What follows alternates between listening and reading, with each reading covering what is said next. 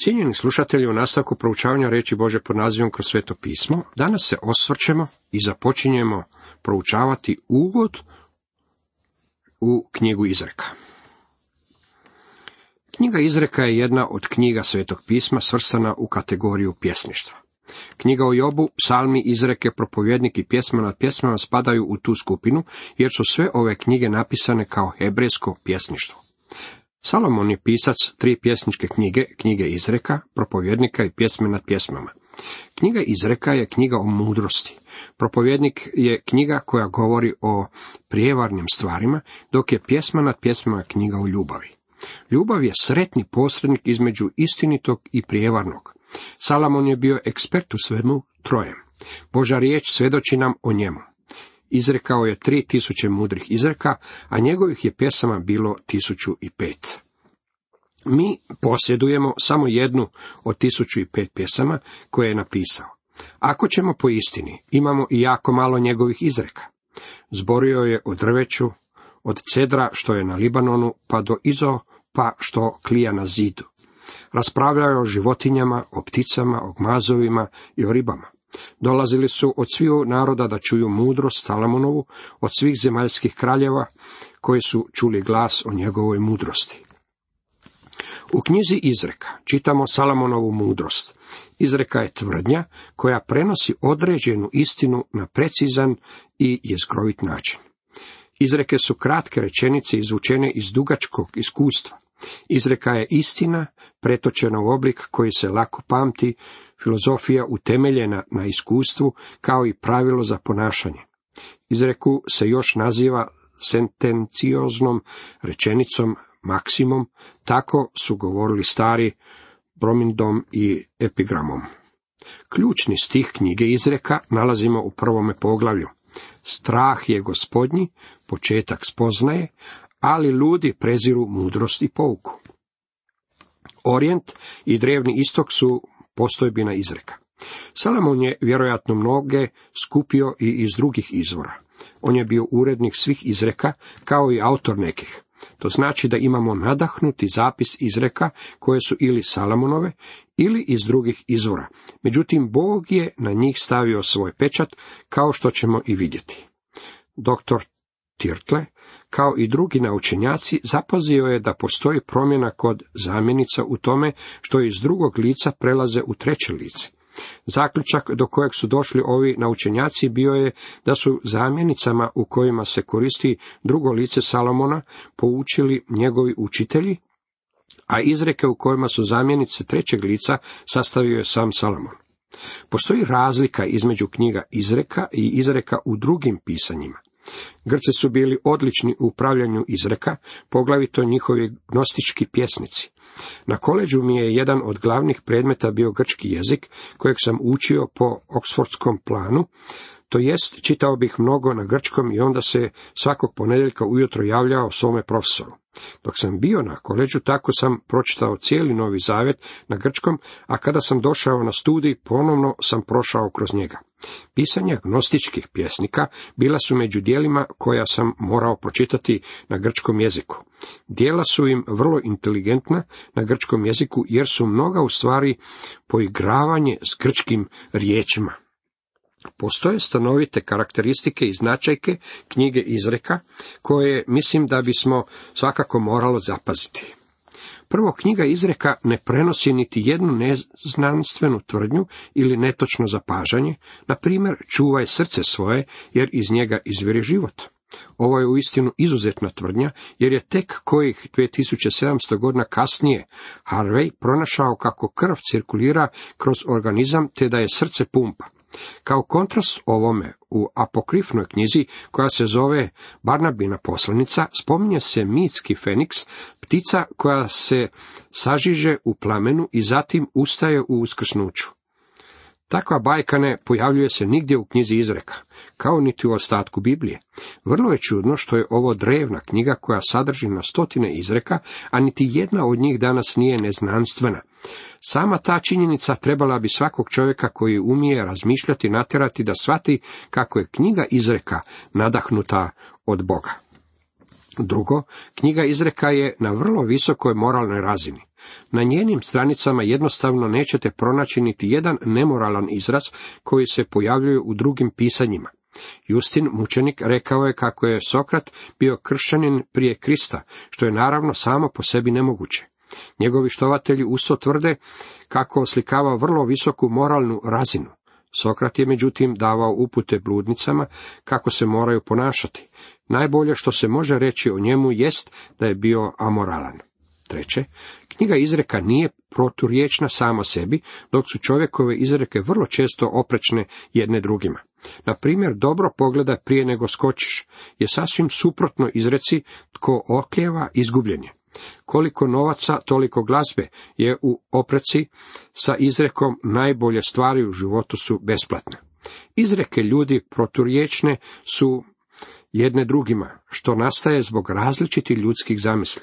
U knjizi izreka, međutim, ne postoje proturječja, jer je ta knjiga nadahnuta od Boga. Dok knjiga izreka nalikuje zbirci izreka u kojoj se nije vodilo računa o nekakvom smislenom uređenju, neki od nas vjeruju kako se u njoj iznosi jedna priča koju ćemo svakako zapaziti kako budemo prolazili kroz knjigu. Radi se o slici mladića koji kreće na svoje životno putovanje. Svoju prvu povuku prima u izrekama 1.7 i taj je stih ujedno ključan za cijelu knjigu. Savjet kojeg nalazimo u knjizi izreka nadrasta sva spasenska razdoblja živio čovjek u starom zavetu ili novom zavetu, u starom Jeruzalemu ili novom, njene istine još uvijek su točne. To je dobra knjiga za svakog čovjeka. Netko će možda uputiti sljedeću primjedbu. U ovoj knjizi ne govori se ništa o evanđelju. Strpite se koji trenutak i evanđelje je unutra. Onaj čija mudrost nam je u ovoj knjizi izložena nije nitko drugi nego sam gospodin Isus Krist. Ova knjiga nije miš-maš, nepovezanih tvrdnji, niti je to beseda o zelju i kraljevima. Riječ je o knjizi koja ima smisla, te koja ima svoje uređenje i organizaciju. Salamon ima nešto za poručiti u ovom svom vlastitom učenju. A osim toga, što je sam propovjednik bio mudar, on je i narod učio mudrosti, te je odmerio, ispitao i sastavio mnogo mudrih izreka. Htio bih vam reći jednu stvar zbog koje će vam knjiga izreka poslati uzbudljivo iskustvo. U knjizi izreka postoji kratka skica svakog lika u Bibliji. Ja ću vam skrenuti pozornost na nekolicinu njih. Vama ću prepustiti užitak pronalaženja ostalih. Također mislim da ćete pronaći izreku koja odgovara svim vašim prijateljima i poslanicima, ali bi vam bilo bolje da im ne spominjete izreke koja odgovara njima.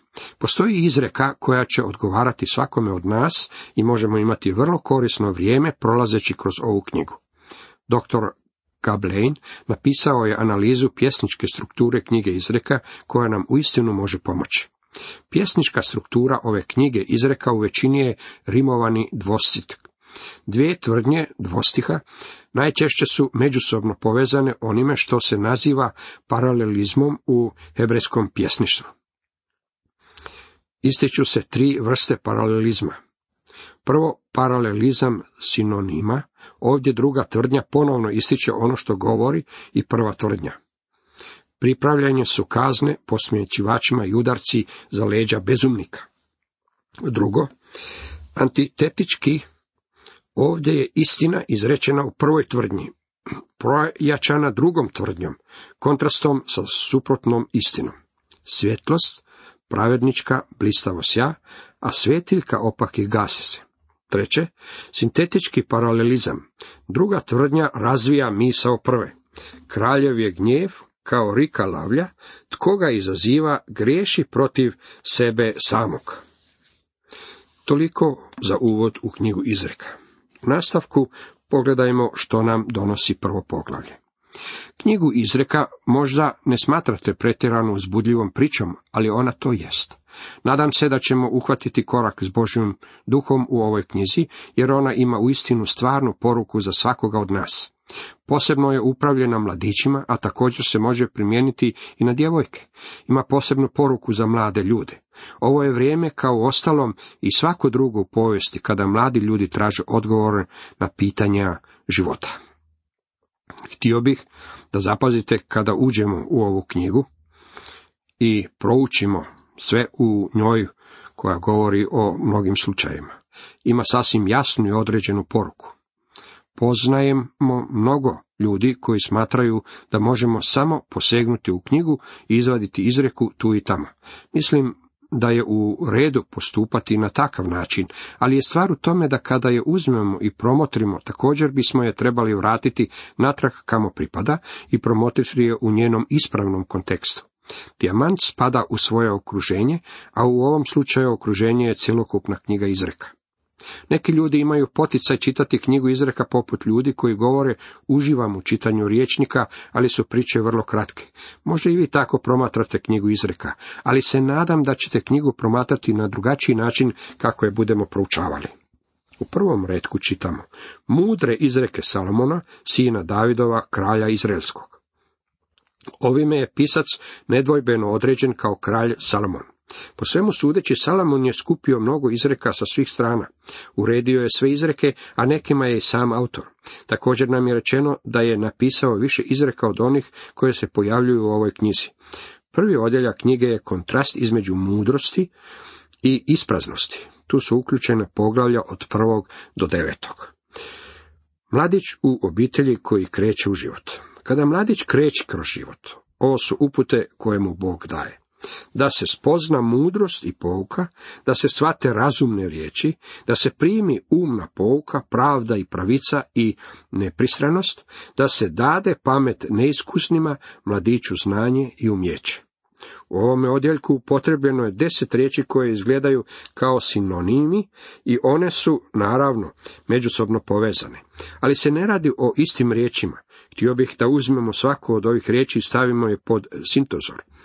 Vidjet ćemo kako se ne radi o sinonimima, jednako tako nisu nabacane na hrpu kako bi dale impresivni početak knjizi, svaka Božja riječ je čista. Rečeno nam je da upravo zbog toga i promatramo neke od ovih riječi. Da spozna mudrost, što se smatra mudrošću? Riječ mudrost u Svetome pismu znači sposobnost ispravnog korištenja znanja. Samo u ovoj knjizi pojavljuje se 37 puta. Radi se o važnoj riječi u Bibliji. Ona označava ispravnu upotrebu znanja. Postoji mnogo briljatnih ljudi koji imaju znanje, pa opet nedostaje im mudrost. Čini se da svoje znanje ne koriste na ispravan način. Htio bih ovdje još nešto dodati. Mudrost u starome zavetu označava Isusa Krista za današnje vrijeme.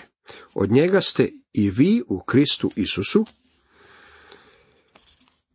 koji nam je postao mudrost od Boga i pravednost i posvećenje i otkupljenje. Čitamo u 1. Korinčanima 1.30. Zapazite kako je mudrost broj 1. Krist je mudrost za današnje vrijeme i vjernike. Upoznati mudrost znači upoznati Isusa Krista. Pavao nam je iznio i koja je njegova ambicija. Upoznati njega, kako čitamo u Filipljanima 30. O, kad bi jednaka ambicija za upoznavanjem Krista danas obuzela moju i vašu dušu. To nam je uistinu potrebno. Mudrost je stoga Krist. Mudrost je sposobnost da svoje znanje upotrebimo na ispravan način. Upoznati Krista ne znači igrati se luđaka, to znači biti istinski mudar. Neki dan vidio sam na jednom autu naljepnicu na kojoj je pisalo Mudraci još uvijek traže njega. Dragi moji prijatelji, možda niste briljantni intelektualci, ali kada prihvatite Krista i kada ga upoznate, tada imate pravu mudrost. Pouka, riječ pouka pojavljuje se 26 puta u knjizi izreka. Ponekad je ista hebrejska riječ prevedena pomoću riječi kažnjavanje. To je zanimljivo. Htio bih vam dati jedan primjer ovog. U izrekama 13.24 piše Tko štedi šibu, mrzi na sina svog, a tko ga ljubi, na vrijeme ga opominje. Ovdje opominje u stvari znači daje pouku. Stoga riječ pouka znači da poučavaš putem discipliniranja. Radi se o istini koja je danas gotovo potpuno zaboravljena. Naše suvremeno društvo potpuno je skrenulo i zastranilo od Bože riječi. Na primjer, rečeno nam je da se prestupnike zakona baca u zatvor kako bi ih se discipliniralo i promijenilo. To međutim nikada nije bio cilj takvog postupanja sa kriminalcima prema onome što piše u Božoj riječi. U Božoj riječi svrha je bila da ih se osudi i kazni. Nikada nije bilo drugog cilja. S druge strane, kada imate posla sa svojim sinom, onda ga disciplinirate jer je to dio njegovog poučavanja. Morate ga opomenuti, morate ga poučiti disciplinirajući ga. Vaš cilj nije kazniti ga. Često slušamo riječ ono dijete bi trebalo kazniti. Ne, to nije razlog da malog Ivicu prebacite preko koljena i dadete mu po stražnici. Nadam se da mu s vremena na vrijeme i date po stražnici, ali zašto to činite? Da biste ga kaznili? Ne, već da biste ga discipliniranjem poučili. Danas smo potpuno smetnuli suma pravu nakanu, discipliniramo kriminalce, a kažnjavamo vlastitu djecu. Moramo se vratiti k Božim zamislima. Naše današnje škole prakticiraju nove metode poučavanja. Što je sa starim metodama poučavanja putem discipliniranja? To je potpuno napušteno. Vjerujem da vrlo važno je primijeniti odgojnu palicu na sjedalicu učenja, kako kod kuće, tako i u školi.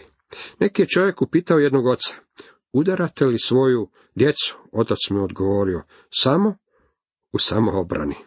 To je ono do čega smo došli u današnje doba. Djeca odgajaju roditelji. Oni discipliniraju roditelje i govore im što im je činiti.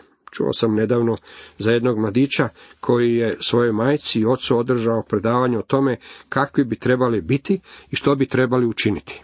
Pa opet, taj mladić bio priveden na sud, bio je uhićen i nalazio se na uvjetnoj kazni. Misli da je roditeljima u istinu bila potrebna pouka, ali on nipošto nije bio taj koji im je trebao dati tu pouku. Trebali su čuti kako će disciplinirati svoga sina, ali su tu pouku trebali čuti godinama ranije. Pouka je upućivanju u istinu putem discipliniranja. Bog, naš nebeski otac, odličan je u poučavanju na takav način. Mislim da sam najviše naučio kada me je on prebacio preko koljena. Te su pouke bile vrlo impresivne.